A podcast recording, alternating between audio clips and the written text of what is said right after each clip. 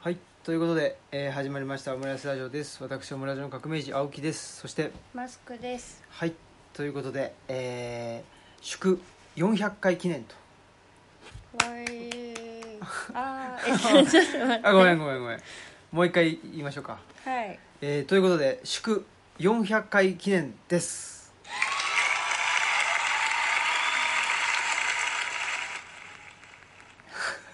はいということで、えーオーディエンスがねはい。オーディエンスの御霊が御霊とか言っちゃうあれあれだけどねあの魂が来てますねはい。お盆ですということでボンフェスボンフェスですんでたくさんの魂とともにお送りしたいと思います、はい400回記念ということでえーっとまあ400回も配信してんだなということでまあ特に考えもなくはい。一つ一つ淡々とね丁寧に丁寧な暮らし。丁寧な暮らしを送ってますんで丁寧な、ね、配信というのを心がけてますんで、はいねあのーワードプレスで、えーオムライスラジオのホームページをですね、えー鈴木さんに作ってもらってでそこに一つ一つ丁寧に僕はワンクリックずつですね丁寧にクリック して、あのー違いあるんです か。やっぱりそこは心を込めてその魂。そうそう一つの一つ一つのクリックにもやっぱり魂込めていかないと。 魂なくなっちゃいそうっでてす。いうことでこのオムライスタジオやってますんで、はい。はい、もう一番そこがね魂込めてますんであ、一番そこなんだ。最後に、ね、毎週水曜日7時にあの予約配信っていうこのボタンを押す時にやっぱ一番魂込めてるんでね、こういう喋ったりするのは別にどうでもいいんで、あ、本当ですか。はい、どうでもよくやってますんで適当なことをね今日もやっていきたいというふうに思ってますけども。はい。まあね、えー、400回だけど何年やってんだっけな6年半ぐらいですかそうですね。えっと。大和郡山の素敵な書店と本さんの周年そをうそうそういや見とけばわかるっていそうそうそういや僕もそうで、はい今だからトーンさん何周年って言ってたっけなと思ってなんか6周年って言ってたなと思ってそうそうそう、ねそれが2月とか3月にあ2月かなうんにあったんで2014年2月なんだよねそうだよね、はいということで、えー、6年半が、まあ、ほぼ6年半ですねはいが経過してオムライスラジオ、まあ、毎週水曜日にですね、えー少なくともまあ1つ以上配信しているそうですと、ねい、はい、いうことですねまあそんなことで別にこの400回を振り返ろうということもなくですねやっていきたいと思うんですけど、はいまあ、最近のことでいうとそのトホンさんとのね共同企画であるはい、あルのーチャと本を図はいはい書館はい、ですよねそのルチャトホン往復書館、まあ、新聞の取材とか1件かなあったり、うもう1件あったけどなんか日にちが合わなかったんで、うまあ、いっかっつって、えーじゃあまた今度っていう話になったりしてもう一件あれですよもうこのオムラジが配信される頃には、えー流れていることであろうあのテレビねん、あ奈良テレビ奈良テレビはい奈良違うえっと夕「時ゆうどき」といはいうテレビがあるらしいんですけども、ねまあ、あのご存知の通り我が家にはテレビがないので、えーねそのなんでしょううん奈良テレビ奈良テレビを見てなくて NHK しか見てないとかそういうことじゃなくてテレビ全般見てないっていうことですからそうですね、はいないんでねそうそうそうだから別にそのなんていうのそのローカルテレビだろうとか全国だとかそういうところに、あのー優劣つけてませんのでね我々は。はいはいということで 別にそんなん誰も言ってないのにねまあそういうこと言うね何に怯えず何に怯えまあねということでまあこんなことで奈良テレビにね出るということでまあこれもねもうあのオンエアされてると思うのでまあ見た方はねあれだし見てない人は別にね見なくて結構なんでいいんですけどまあその裏話としてはねはいなんかテレビめんどくせえなって ずっと思ってたので、ね、できるだけあのその収録がねないようにないようにということでねあの思ってたんです思ってたしそういうあのお,、えー、とお返事の仕方をあのさせていただいてたんですけどそのやっぱりねあのディレクターの方がね非常に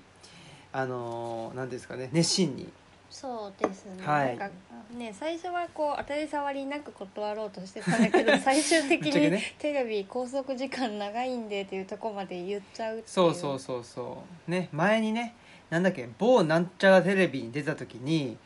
えーもうじゅ5分10分のねあの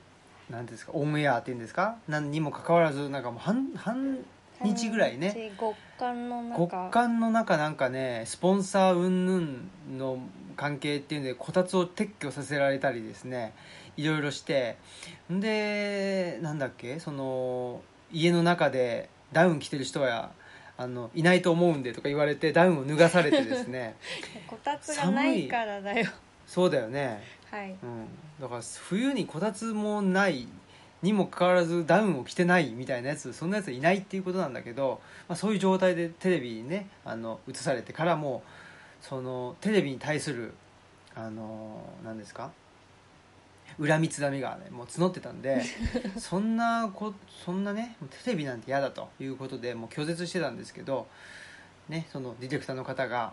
あの結局ねなんか話したディレクターの方は同い年だったみたいで。おーうん、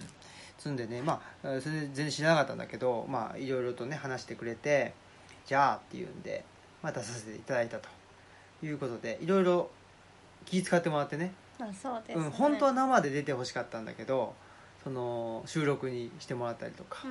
うんうんまあ仕事がね普通にあそるんうでそうそうそうねでスタジオとこちらをつないで、はいうんえーサルインさんという芸人さんにねはいなら住みます芸人の方だったらしいんですけどなんか気のいい兄ちゃんって感じだったけどねうん、うんまあ、そのサルインさんと一緒にねなんかお話ししながらっつんで、まあ、収録したよという感じですかね、はいまあ、そんなんであのルチャト本というですねえお手紙をいただいてその3冊ねはい3冊で答えるはいという企画をしてまして、そうですねうん、なかなかなんていうんですかね選書するっていうのは我々好きだから、楽しいよね、うん、まあでもね自分たちなりの選書だから寄り添うとは限らない寄り添うとは限らないぞと確かにそうですねなんていうのかなもう変剛速球ぶつけるみたいな時もあるしね、そうそうそうだから癒されたいって書いてあってもこの人に必要なのは剛速球だって勝手に思ったらそうそうそう剛そう速球投げちゃうみたいなそうそうだからこのこの球が剛速球が結果的に癒しになるというふうに思って投げちゃうみたいな ねそういうところあるだから癒しイコールよしよしだと思うなよっていうところは ありますん嫌でだねそうそうねそういうところで、まあ、こちらがねあの解釈させていただいてやっぱりこの解釈の幅っていうのが、あの文字ないし言葉の面白さですんで、うんそうですね、それどううんルチャリブロ的に解釈されるのかっていうそこをねあのを楽しんでほしいなっていうのは思っそてまうすでねすね幅があること前提というかねうんでも往復といえばですけど、はいね書館以外にも往復してますよねうん往復ラジオああ往復ラジオはいそうですね、えー、垣内翔吾さんとね、はいえー往復ラジオって言ってもそんなにまだ往復はできてないんだ けどまず先週かなはいお便りを、ね、そうそうそうお便りをいただいてただオンエア的には2週前になるのかなあそっかうん、なるんだけど、まあ、もらって、ね、垣内翔吾さんという「プルーストを読む生活」という本をね出されている方はいですねが、まあ、お便りくれてでそれに答えてでそのまたその答え我々が答えたことに対する答えを、まあ、垣内さんもご自分でね、えポエティッークポライエジティックラジオというラジオをやってらっしゃるのでそこでもね答えてくれてるという感じでなんかね、まあ、文字と言葉と言葉というかな文字と音声とでなんかね往復書簡をしているようなオうん気がしていてそうですよね楽しいですね。うん、うんねなんかその答えラジオ答えのポイエティックラジオの中で、うん垣内さんがそのね革命児さんのその寅さんの捉え方っていうのは、うんまあ、具体的にその消防団での人間関係とかに、まあにに対する、まあ、対処っていうか、うんまあ、実用としての寅さんの見方みたいな感じで、うんまあ、具体的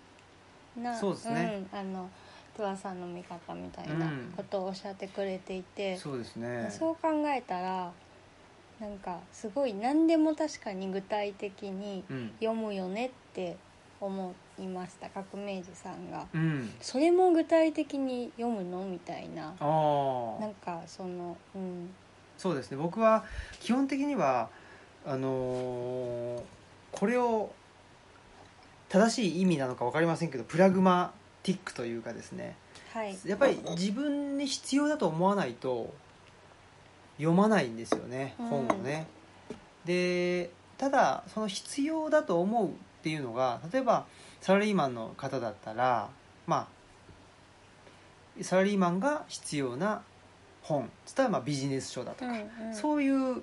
なんていうのかねカテゴライカテゴリーに対する対応する必要っていうんじゃなくて自分に対して必要かどうかっていうことなのでうんあんまりなんていうのかなあの他の人から見るとなんでこれが必要なのっていうね意味がわからないっていうことはあるんだけど僕の中ではなんていうんですかねここれをやるんだったらこれでしょみたいな、その対対応関係そのこれをやるのであれば必要なものはこれだよねみたいうんなところが自分の中にあるんですよね。うんうん、だからそういう意味でなんだろうな、えー消防団に入ってその消防団のうん団員の方々とのコミュニケーションっていうのを学ぶために、まあ、あ寅さん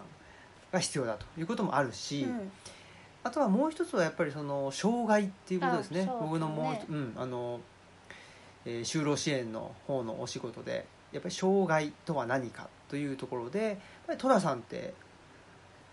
明らかに今だったら発達障害って言われちゃうよねっていうううん部分、じっとしてられない とそうかそうそうとかねうんあれだけ人の人の気持ちがわからないとかね 言ったら、えー当時はねもう困った人ねということだったわけです、うん困ったお兄ちゃんねというね、うんことだったわけですけど今だったら間違いなくあ診断が下って、でえーっとまあなんでしょうしょう就労支援につながってで障害者枠で、 うんあ の就労させられてしまうそとですね投薬を受けなが投らと薬かをそうなってしまっていて。うんそういう意味ではやっぱりうーんそういう制度化される以前のね福祉の就労支援っていうのが制度化される以前の、まあ、寅さんというかねその障害今だったら障害者と言われてしまう困った人っていうのがどう重要されてたかっていうものだから制度化以前のうん福祉っていうのをう戸田さんに見ているという意味では実はやっぱり今制度化されている福祉で働いているわけなので、その制度化された中だけで考えていいのかというやっぱりその今の自分を問い直す自分の仕事を問い直すという意味ではすごく必要なんですよね僕にとって、うんうんえっと戸田さんって。っていうことで、まあ、戸田さんが僕のいろんな必要をおに応えてくれると。うんうん、いうことですごく切実にこれだけなんかもうなんなんていうんですかね寝る間を惜しんで寅さんを見ているというそうですねベッドの上で座ってトラさん見てますもんね寅さんを見たりね洗い物しながらね、うんあの横目で寅さんを見たりとかっていうことではいだからひ必要を感じてるということなんでしょうね。ねうんえでそういうね意味で言うとアーレント研究の桃木漠さんも、うんトラさんが今必要なんじゃないかっていうそう部分ですごい重なってましたよね。そうですねで桃木さんもそうだし垣内さんもそうだし、うん実はさっきねちょうど打ち合わせをしていたあの、まあ、障害福祉がご専門の竹端宏さんといううん方がいるんですけど竹端さんも全く同じことを、すまごあ、い竹端さんの方がおそらく前から、あうあ、ん、あのき気づいていて、うん、うんうんえーっていうことだとは思うんですけど竹橋さんも全く同じこと言ったりしてそういう意味でやっぱりうんまあね寅さんの社会が理想だとは全然思わないんだけども、だしえーっとやっぱり寅さんの世界って同時に精神病院があった時代、はい、ですよね、でうんまあ今ももちろんあるんだけど今のような精神病院っていうのともうちょっとやっぱりイメージが違っててう、ん例えばおかしな人放り込んどけみたいな、ああうんそうだよねうだんから、なんかね叫び声が聞こえてくるみたいなちょっと暗いようそうそうなそうそう格子があってみたいなそうそイうメージでしたよね昔てそうちょっと怖いなみた怖いいななっていうねそういう時代ですからね、ううんそういう意味で、まあ、寅さんの時代に戻れ戻るようにね、えーっていうのには全然思わないんだけども、うんやっぱり大事なものっていうのは大事でなおかつ失われてしまったものというのを僕はやっぱり山田洋次はきちっと捉えていたんじゃないかなとうんうん思っておりますね。はいうん、だからあのね桃木さんとのトークの最後に、まあ、制度化されてない福祉だっていうふうに戸田さんの発言うんご、と言ってたじゃないですか、まあ、困ったらおいでっていうのそうですね。でもやっぱりなんか、ね、今で言ったらと寅さんが支援が必要じゃないって感じなんだけどでも別にそあのどっちが助けてもいいじゃないかって、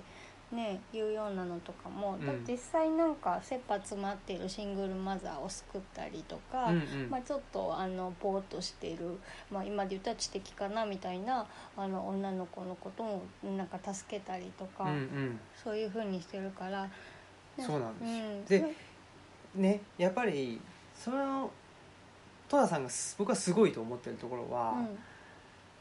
うん、で寅さんって一人で抱え込まないでしょ、あそうだね、うんむしろすぐトライアンにそうそうそうすぐ寅屋にパスするでしょだからトラさんがたまあでもトラさんが言ったことで、なんか思い詰めずにうんトラヤに来て、実質助けるのはトラヤとか周りのい人やそうそうああれがすごいんですよ、うんうんうんで今だったら、うんまあ本当自己責任でね、えーまあ、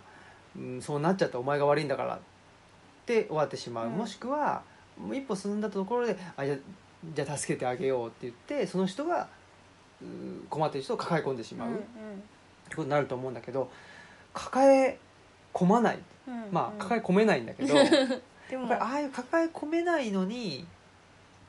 人を救ってしまうっていうねうんうんうんでもそれが本本来の人間っていうかねだってうんなんていうのかな目の前で困ってる人とかね転んだ人がいたら「大丈夫ですか?」って駆け寄るうんっていううんねまあそのなんていうのその間にさあこれやってるとこの人助けたら会社に遅れてしまって、うんでねと時給で働いてたらそのそれが30分1時間遅れたら自分のね時給がマイナスになってとかなんとかって考えててでこの人を助けるか助けないかみたいなそう いう選択肢が出てきてっていうのってやっぱりちょっと健全じゃないし。うんうんちょっとなんでしょうねそういう社会って生きづらいよねっていうふうには思うからまあだからパートじゃなくて正社員で働けばいいのかってそれでは全然違う話だけど話でそんなそんな話じゃなくてやっぱりその時に「あ大丈夫ですか?」って言ってみんなで助けるってねうんうん困ってる人を、でもやっぱみんなで助けるっていうことですよね自分が助けるんじゃなくて、あそうだねみんなで助けるっていう、まあ、そういう意味ではなんやかんや言いながらね困ったお兄ちゃんねと言われながら、なんでしょうねやっぱり虎屋っていうのはやっぱり受け入れるわけじゃないですか、うんうんうんだからそういうなんでしょうねうん困ったらいつでもねうちに来いよと、まあ、寅さんが言えた時代ですよね。うんうんまあでもきっとトラさんも行く先々でなんかねよくしてもらあっそたうりそうとかしてるからやっぱりなんかこう入れ替わったりとかでトラさんも助けられるっていううん思いがあるっていううんうんか、うんなんか人を助けてもいいって思っているっていうか、うん、なんかそれがあそうのだ、ねちょっとあの「彼岸の図書館に優しさ問題」っていうエッセイ書いたけど、なんかすごいそれかもってちょっと思ってましたね。うんうん、まさにそういうことだと思います。はいということで、えーっとまあ、そういうなんでしょうね僕があの必要僕にとってはこの本がこういう場合は必要だうん、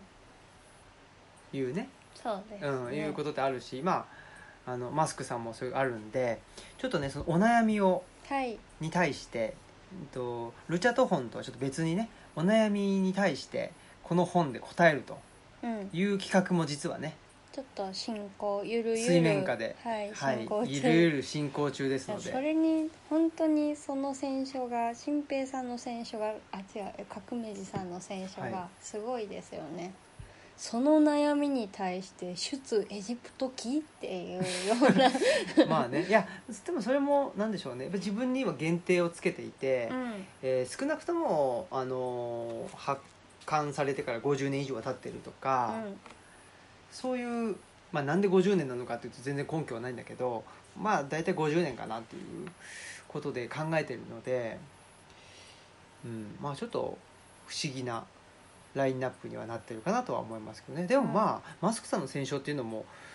僕からしたらねまあそれ誰しもそうかもしれないけどねまあこの人の戦勝って面白いよねっていうねそうねねまあそれぞれ違うのがすごい面白いなと思いますけどね、うん、はいということで、はまあぜひあのこうご期待ということですし、えーオムラジにねそれを送ってもらえたらちょっと直接使うかどうかわかんないんですけどそのお悩みの元みたいな形でちょっと使わせていただくそうですね、うん今あの取り組んでるのも過去にオムラジにあの送ってくれたお悩みだったりそうですねそれをちょっっとその人のなんていうのかなえーっとプライバシーとかあーなんかあまり特定されないような形にして、と、うんお悩みをねそうですね、うんちょっとぼかしたりぼしてかしてあのご紹介させていただくことが、うん、あるかなと思いますんで、うんうんうんあのーその人ににはまた別途あのご連絡差し上げますのでそうですねあのもちろんパッて勝手に乗っけるわけではないんですけど、はい確そうです認ねさせてもらって、はいということで、はいまたご連絡差し上げますはいお願いしますなのでまああのオムラジにもねぜひ、えっと、お便りをねあの寄せていただくとそれがあの回り回ってまああのオムラジでも答えるし、はいえーちょっと違う形でもねあの現れ出る可能性があるよっていうことですねはいはいよろしくお願いしますはいじゃあ次のコーナーではいあれんジングルがあ 始まる新聞地の拠点、ルチャリブロの提供でお送りします。音量下げてたはい、ということで絶好調ですね400回記念にふさわし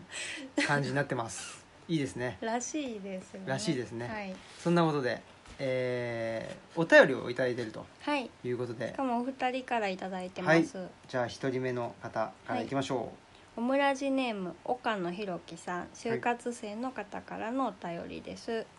はじめましてあネット上だとはじめましてってことみたいですはいこんにちは岡野ひろきですと申しますあのこれラジオネームみたいですよねあの本名じゃ多分ないみたいですそねうなんや先日彼岸の図書館僕たちの移住の形を拝読させていただきましたお以前オムライス遅いなおそんな別にいつ読んでもいいだろうそう そそのこの人にその時必要だったんであらいいこと言うな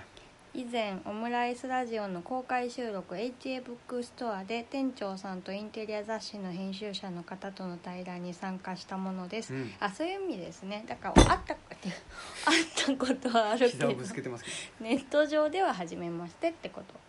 はいでそこから早3年僕は大学3年か3年生となりましたうんで就活を始める時期になりましたその中でどう生きようかを考える時間があるえまあコロナ禍で時間的猶予があった中で方向性として青木さんの身の処し方がとても魅力的なものに見えてきましたオムライスラジオで何か就職活動についてお話ししてもらえないかとお願いしたくメッセージを送りますということですはいねあのハブでね松井さんと、うんエズレ君かなそうですね、うんそいずれ君その時雑誌の編集者だったんですそうよねですねあのその回を、まあ、確かにあもう3年前かとあちょいあ言ったみ,、はいたいですあの3年前かっていうことでねもうもう早3年かとうんびっくりしたんですけど実はあの次の「ルッチャ」の中に収録をしようと思ってて、あ対談をでね対談をねでエズレ君はえっともう構成を返してくれてるんですよはいうん、で僕と松井さんで止まってるっていう 感じでちょっと別なのでのものがねそうそうそうそうということなんですけれどもまあぜひあの次号のルッチャもお楽しみにということですけどちょっとねルッチャがいつ出るか、まあ、わかんないわけですけどもはいほいでえーっとはいはいコロナのね時間的余裕ができてで、まあ、方向性として、まあ、我々の身の処し方がとても魅力的なものに見えてきましたということでですけどこれでね、まああのー何件か、うんまあ、コロナがあってで、まあ、オンラインっていうのが一般化してくる中で、はいえっと例えば白岩さんのね白岩秀樹さんの授業に呼んでもらったりとか、は白岩さんは今と高知にいるけどねはいあとはまああの後輩のねとあのとバーチーの授業でと神戸のね某大学の講義に、えーまあ、収録ですけどはい出てあの出させてもらったりとかあとは奈良県内でもねうんお話があったり、まあ、それもオンラインでとかねなんかすなんでしょうねそうコロナの影響でみんなちょっと一旦立ち止まったからなのかそれともオンラインが普及したからなのかでも大体テーマ「働く」とかってそれこそ、そうだね最初はだからあれか小松原君あがそうですね宮崎に呼んでくれたところぐらいから働くとは何かっていうので話してほしいっていうあのオファーがはい何件か頂いただいてそうですよおりますね。うんほいでやっぱりその竹俣さんさっきのねうんさっき打ち合わせで竹俣宏さんとも言ってたけども竹俣さんはその大学の教員ではいいらっしゃるんでやっぱあの大学生と接していてで竹俣さんの授業の方針っていうのがそのうんと脱高度化っていうのをやってるらしくおーてつまりその、まあ、高度って規範ですよねそうですね社会のねで社会の規範的に言うと例えば生活保護っていうのは働けなくなってしまったもしくは意図的に働かないうん怠け者がもらうもんだみたいなうんそういうメディアの報道のされ方もしてるし。批判されたり、ね、批判がされてるしますようんね、だし、えーゴミ屋敷はうん他人に迷惑をかけるからダメなんだとか、そういうのが、まあ、社会のコードとしてあるわけだけどそれを脱コード化すると、うんまあ、そもそもなんでその他人に迷惑をかけちゃいけないのかとか、うんうん、とあとまあ生活保護に関しても、うんなんで働かなきゃいけないのかとかねそもそもというところで、まあ、その脱高度化のやり方はあのなんだろうな竹俣さん流のやり方があって、えっと、今あと僕が言ったようなやり方をそのままやってるわけじゃないとは思うんだけど、うんまあ、要するにあのしてることはそういうことだと思うんですよね。うんなのでその当たり前をあの問い直すひっくり返す、うんっていうことを竹俣さんはやっておられてで、まあ、今回ねその働くっていうテーマで、えー、と僕にね話してほしいって言ってくれる人たちっていうのは総じてそんな感じですね、ううんんだからあー特にうん学生の人たちが働く就職活動するってなった時にその就職活動の仕方が一つしかないもしくは働働き方が一つしかないうんいわゆるその生産性っていうのを考えて、まあ、就職をしてそのうん就職した会社でお給料もらってでそのまあお給料からうーとまあ保保険代であるとかそういうものがうんと天引きされてとか、うんまあ、税金払ってとかそういうなんていうのその国家の経済システムっていうのともう切っても切り離せない働き方うんしかアナウンスされていないと。まあそうですね、うんあの大学のそのキャリアセンターとかでは少なくともやっぱりそういうのが就職だよって、そううん、ですよよね。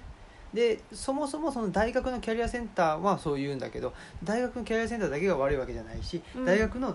入学の方法試験ねうんの方法だって、えーっとまあ、結局問題を解くっていう まあそうでねすねことだしで中高とかもそうなんですけど、うん結局そのさっき言ったまあ生産性を求められる国民経済の中うんに組み込まれる、まあ、まさに、まあ、ここういう言っちゃあれだけど歯車じゃないですけど、うんになうるんことしか選択肢としてなんか選べないその、うんではどんなどんな形の歯車かぐらいにしか選べないうんうんように感じさせてしまってるやっぱり仕組みがあると。そうですね、うんでなんか就職活動ってね就活っていうのもありますけどさ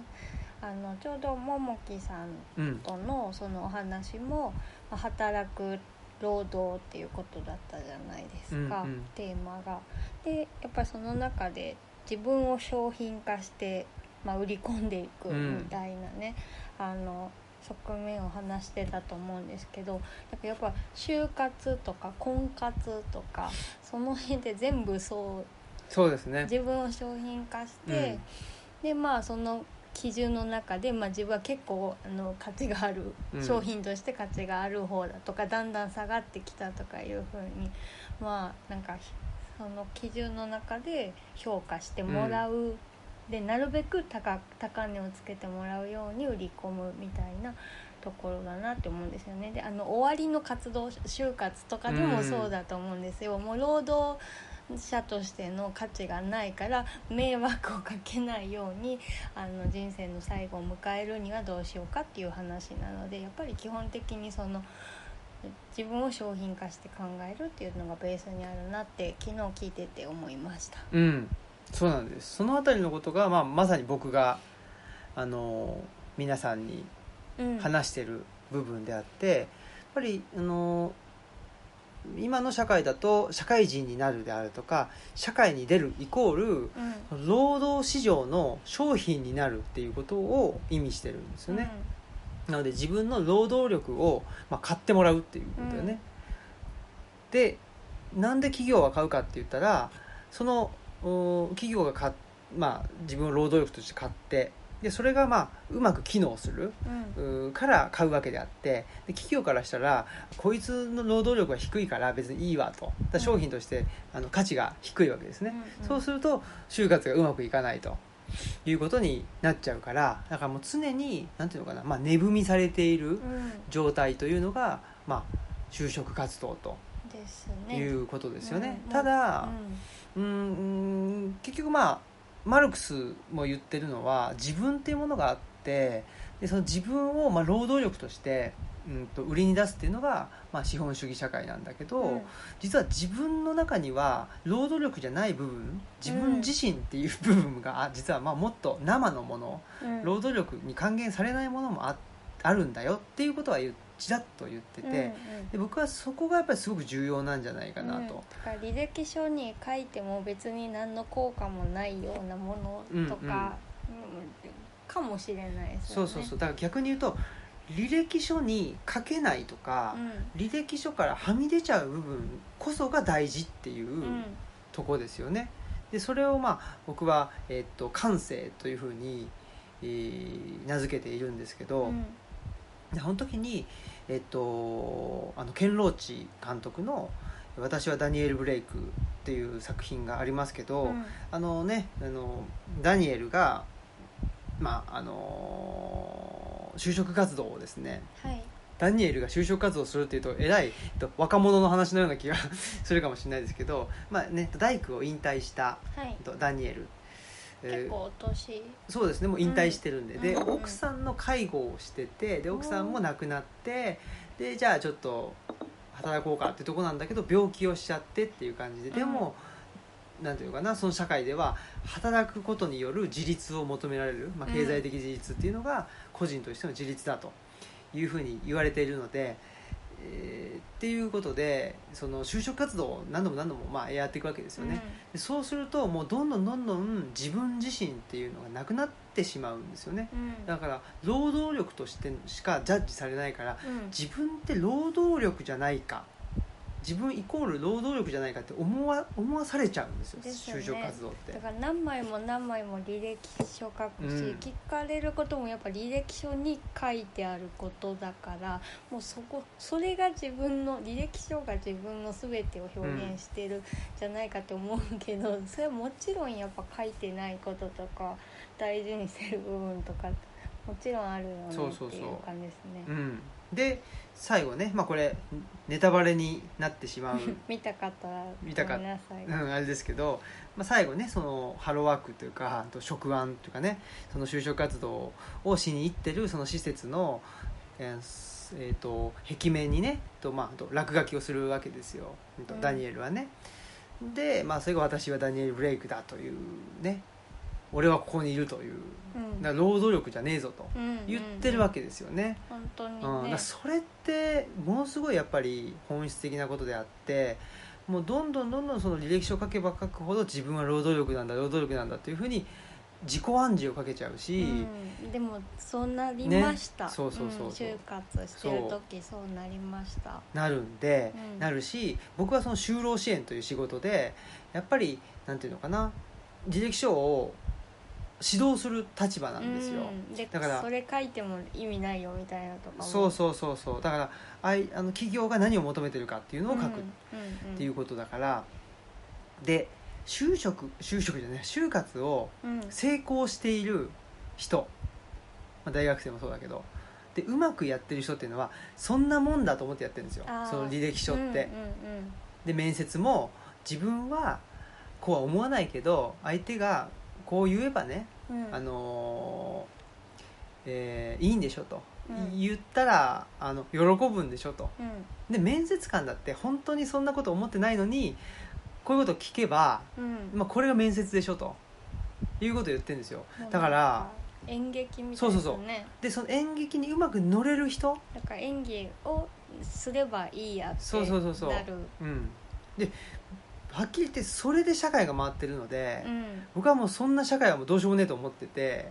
だからそこにうまく乗れない人の方が健全だとうん僕は思ってる、生き物としてねうもちろんそういうあのロールプレイというかあのなんていうの演あのと演技っていう部分はものすごい大事なんだけど、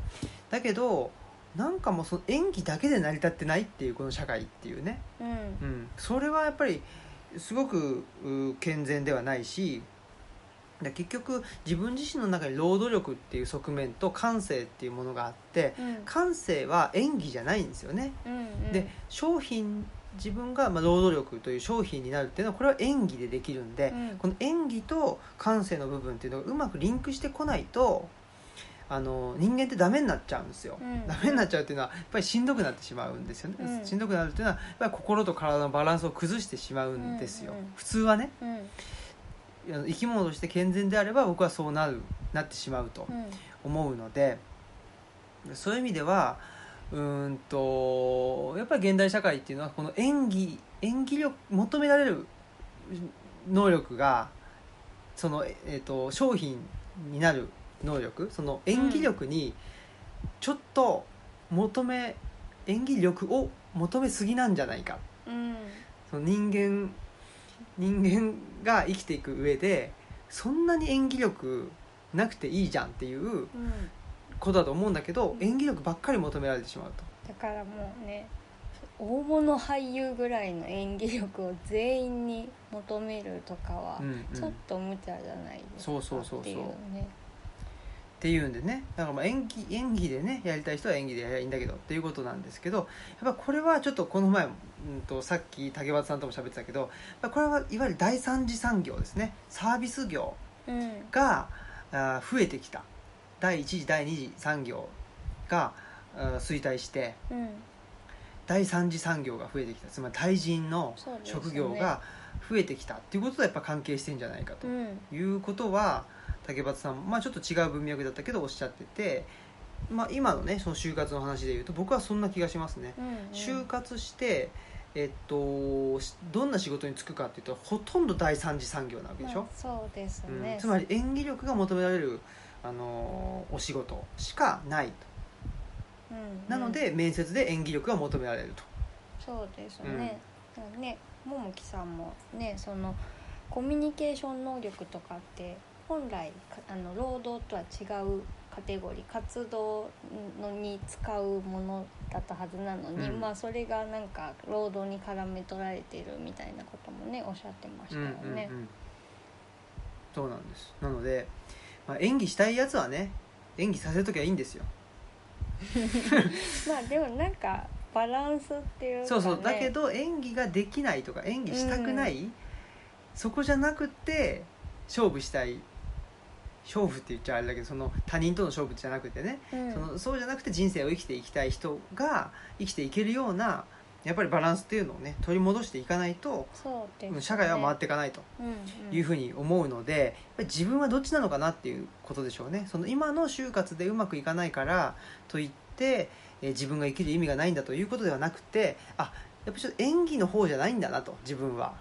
うんっていうふうにぐらいのあそうですね、そうそうそうれも思った方がいいそれもやっぱうまくいかないんじゃなくて適性が分かってあのすごい早めに分かった方が、多分これから選びやすくなるので、なんか、うん、でそうその演技だけが仕事の全てじゃやっぱないと思うので、っていう感じですかね。そうですそう思います、はい、またね、うんまたお話とかできる機会があるといいですね。そうですね、うんぜひこういうお悩みをもらうとさっき言ってたねそのお悩みにあの本で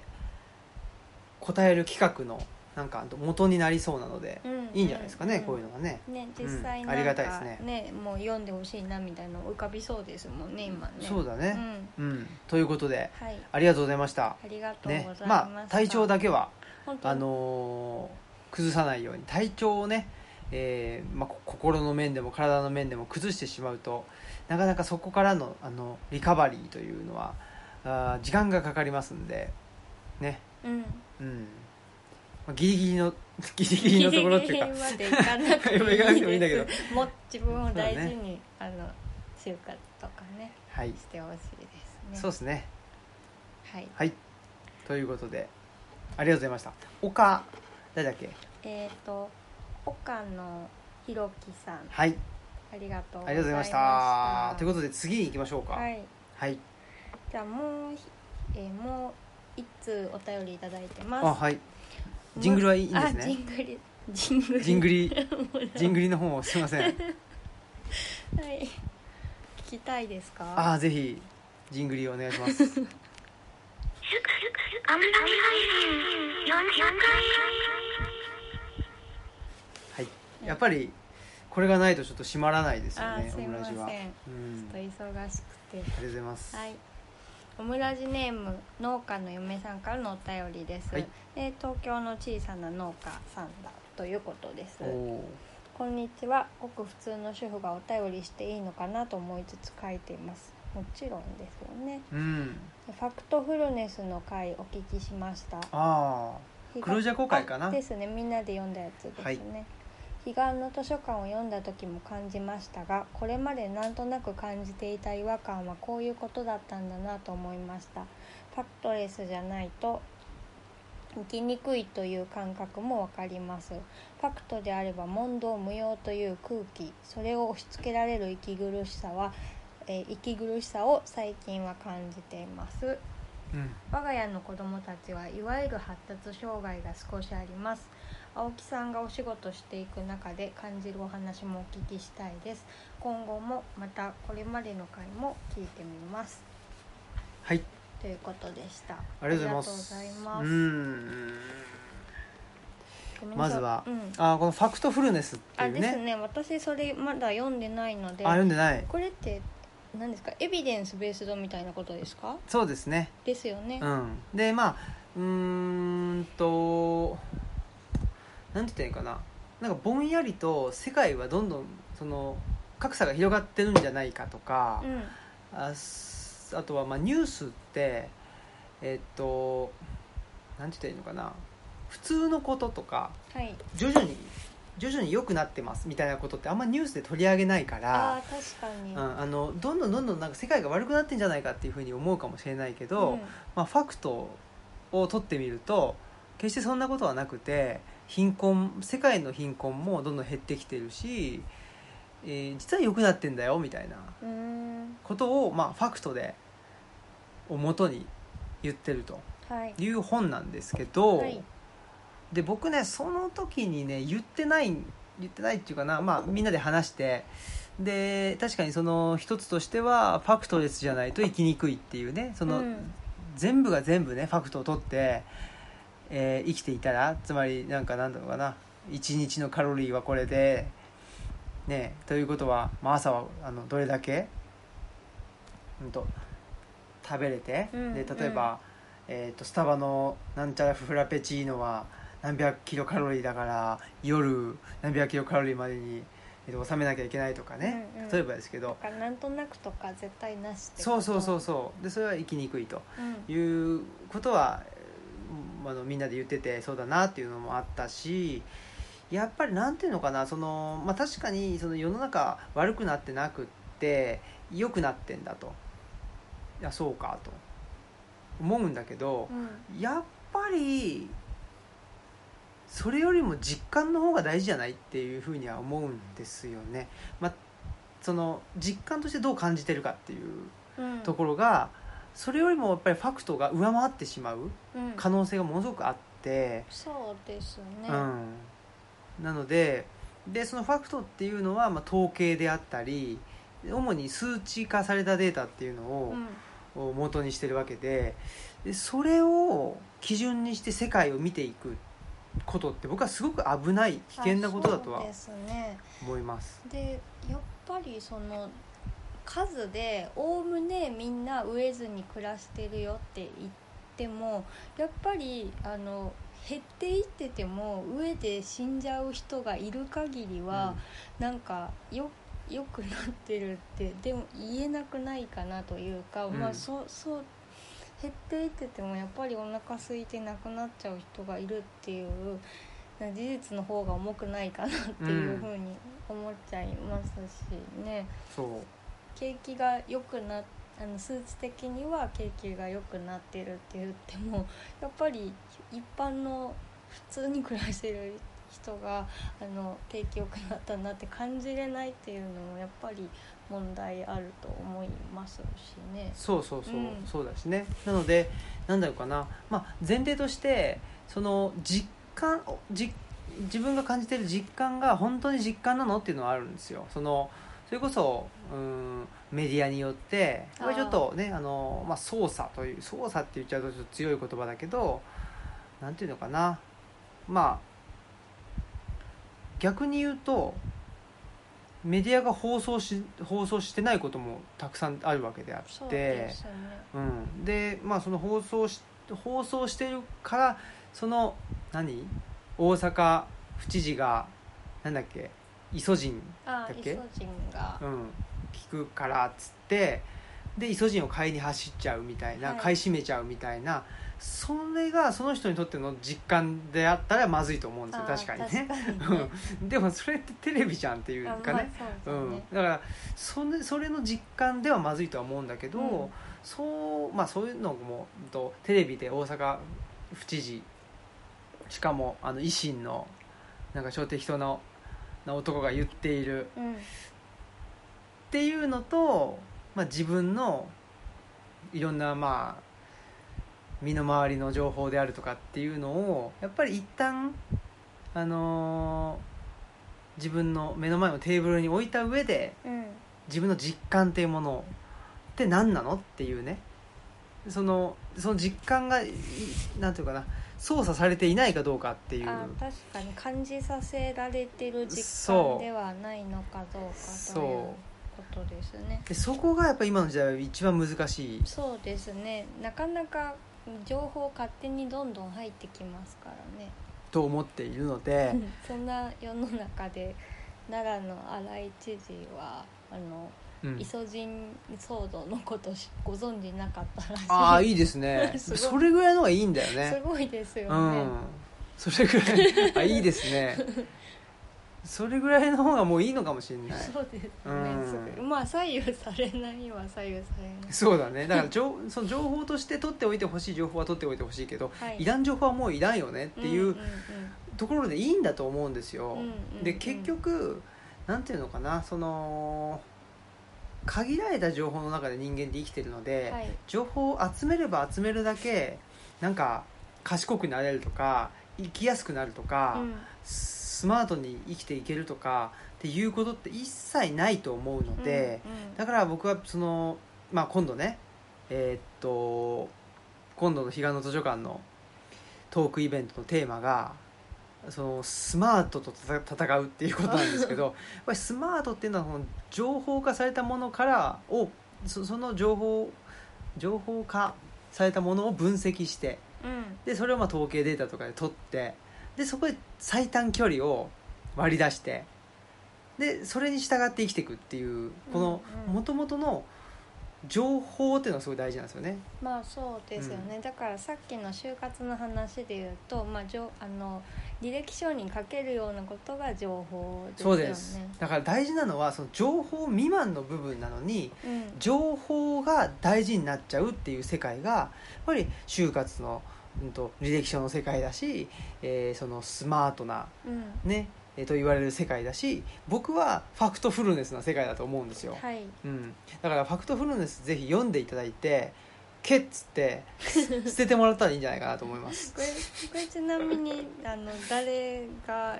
誰が言うファクトフルネスにしてたんですか誰だっけな、まあ、あれですよねでもみんな別に読みたいっていうかあの一人じゃ読まないからそ選うぶんそうですそようねそう、うんうんうんうんうんあイシュマール健二郎氏じゃないかうんな健次郎あの健二 郎健次郎か健二郎か そうそうそうねあでごめんなさいなんかファクトフルネスの話いっぱいしちゃったんですけど、まあ、あ我そうだそうがだ家の子供たちは、はいい、わゆる発達障害が少しありますので、うんまあ、仕事していく中で感じるお話も聞きたい。ああそうですよね、はい、あの発達障害の診断を受けて、えーいますという人でで働きたいんですという人であったらうんまあ大概の人は発達障害の診断を受けて安心しましたっていう人が多いうんわかるですうんただうーんこれはそういう社会でいいのかっていうことは思っていて。うんつまり発達障害っていう障害があるんですよという診断をが下ってはいでああ安心したとで配慮されて、まあ、その障害者枠でうん生きていこうとかもしくはまあちょっと違うねそこあのなんだろう障害者手帳をね取って生きていこうとかそれで安心できる社会って僕は本来はまずいと思うんですよ。うだんからそんな障害者うんがどうとかとか障害者枠がどうとかとかなくってもあそうかそもそ もそうそもそもちょっとみんなと違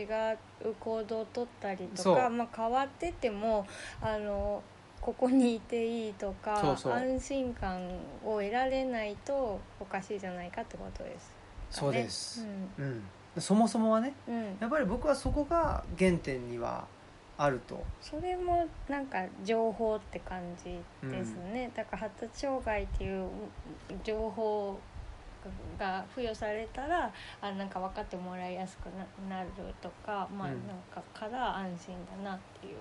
うん感じなんですかね分かんないけど。そうですねだからそもそもなんていうのかな社会の中でまあさっきの就活の話じゃないけど、はいはい求められる能力が決まってきすぎちゃってるんですよあーだからやっぱだって発達障害だとその求められる部分が、まあ、どうしてもちょっと少なかったりとかそすうるあのからってこといわゆるうん発達障害じゃない人っていうのは定型発達と言われて、はい、スタンダードだと スタンダードって本当にいるのかそう だな、から結局そういうことなんだけど、そうスタンダードなんているわけじゃなくって、うん、いい結局その第三次産業ですよあーそっか対人対人のうー仕事につけるかつけないかっていうと話なんですよ結う局ん、あまあそううん、だねなんかだからお客さんを前にしてなんか臨機応変対応できるかっていうまあとかコミあュニケーショのンとだかから結局うんそうコミュニケーションが特にと言語的なコミュニケーションでうまくうんやり取りができるかとか、うんなんかちょっとうんなんていうかな行動が他の人とおかしくないかとか、あ結局その第三次産業をベースにした社会の中で、ーうんあなたは定型なんですかそれともあー非定型なんですか、うんつまり発達障害うんなんですかと言われるのでこれだからなんていうの発達に障害もクソも僕はないと思ってて、だって同じように生きてるわけだかあら、まあそうですよね、うん結局その社会側が求めてるものの能力がうん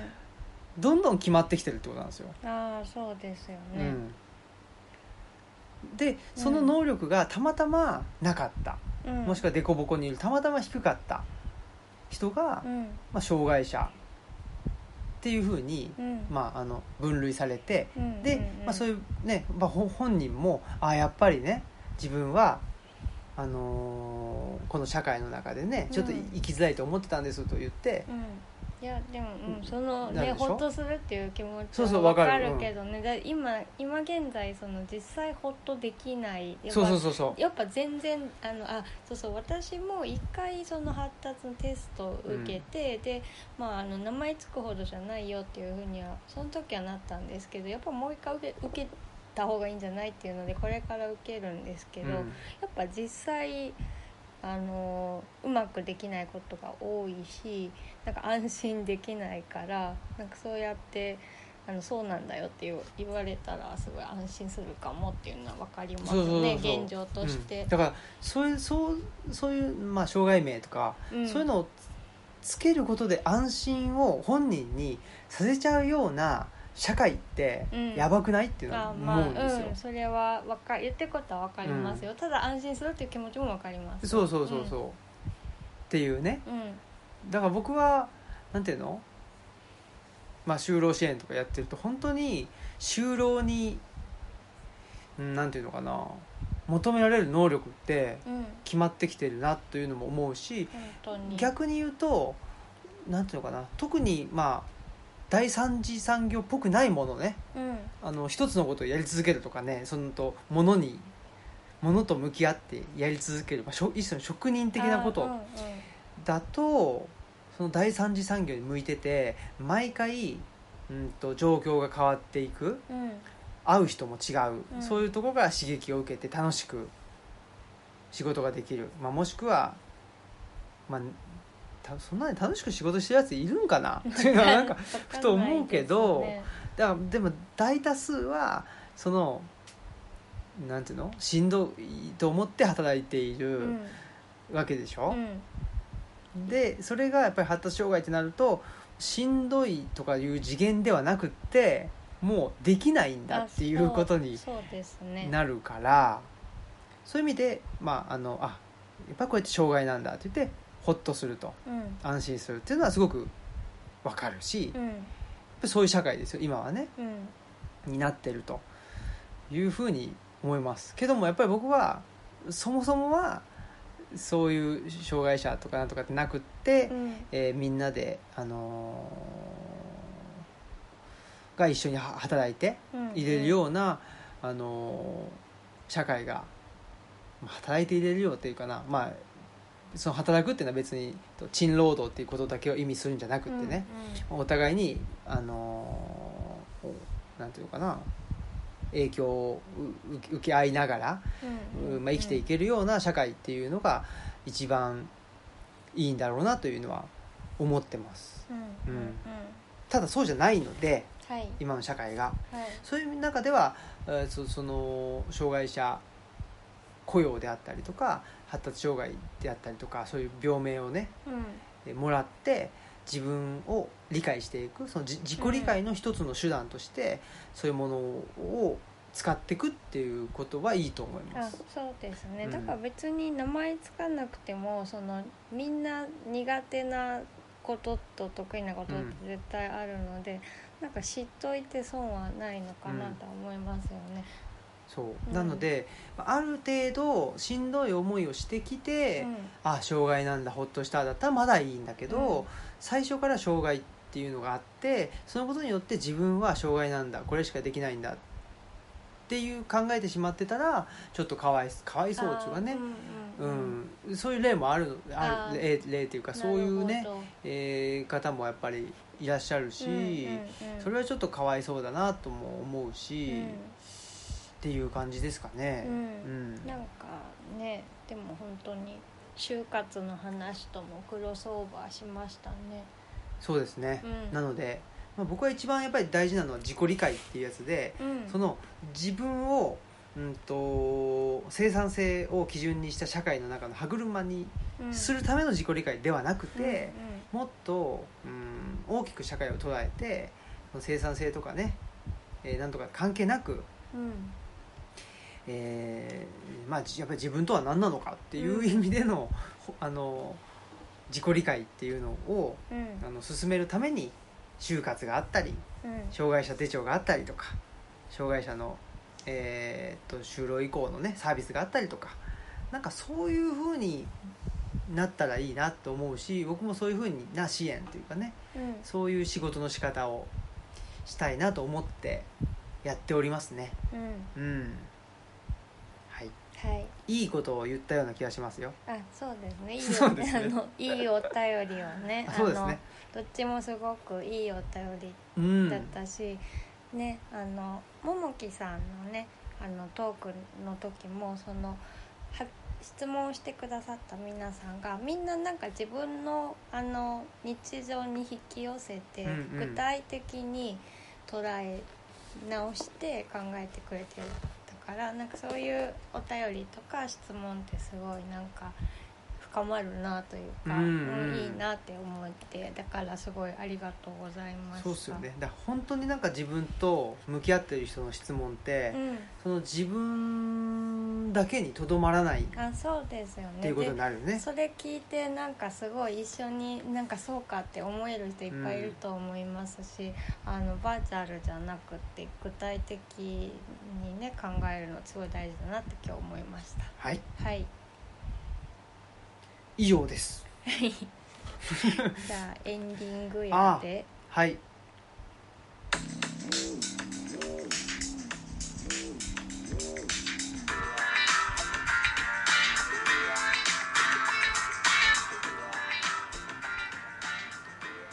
はいということで、えーエンディングですということですけどもねえーっとはい、特に喋ることがなくなって しまったということですけどもあれですねでもオンライントークもなんか順調よく楽しくうんね、進んでましたねそうですねね、なんかすごくあの常連さんもねどんどんどんねなんかできてきたりとか、うんやっぱりちょっとその実際の場所だと常連さんっていうのは難しいじゃないですか東京京都ああそうだ香ね川とかってやってたらさすがにちょっとそのスターじゃないんで追いかけていくのとか大変だけど、まあオンラインだとその常連さんがいるっていうことがなんか新鮮というかあるんだなと思いましたね。そうですね、うん確かにねありがたいことにうんでなんだろうなやっぱりまあこのオムラジのねお便りもそうだけど、うんその時にね質問してくれたりするとそこからね話も深まるし進んで、うんうんうん、やっぱりなんかねだんだんこの人文地の拠点って自分がなんで名付けたのかなと思ってたんだけどうんなんかあこういうことかっていうのがいろいろ見えてきてますね。おお、うん、まあ大体そうですよね図書館もなんで作ったんだろうって感じだったんだけどそうだねまあ、徐々にうんねやっていく中でとかねうん、まあなんでしょうねやっぱりだからできるだけ意味のわからないというかねはい、その説明不能なことをやりたいなと思ったらうんそれはすごい大事な気がしますあねそうですねだからうん情報以前のことというかね、そうそうそうそうそう、うん情報化されない行動をしていきましょうっていううん、うん、ことですねだからそれめちゃめちゃ難しいんですよ実はそうです ねでもね確かになんか逆に探すと探すと見つからないそうような気もしますねそうなんですよでもなんかそれはもしかしたら巡礼なのかなと思っててあなんかこうヘロヘロになった時に残るものとかがもしかしたらそうなのかなっあ て、うんやっぱりギリギリま でみやたいなばいやばい話になってしまうというやばやばでもちょっともうそこまでしなくてもあれなんだけどまあなんかねちょっと疲れた時とかにそれでもなんかやりたいこととか考えてしまうこととかがもしかしたらね何かあったらとか、そうそう普通はこうじゃないかっていうのをとりあえずうん取っ払ってはいやりたかったらやるとはいギリギリでまでやると ギリギリあーギリギリになっちゃった、はいということで、えー本日のお相手はオムラジオ革命児青木とマスクでしたさよさようなら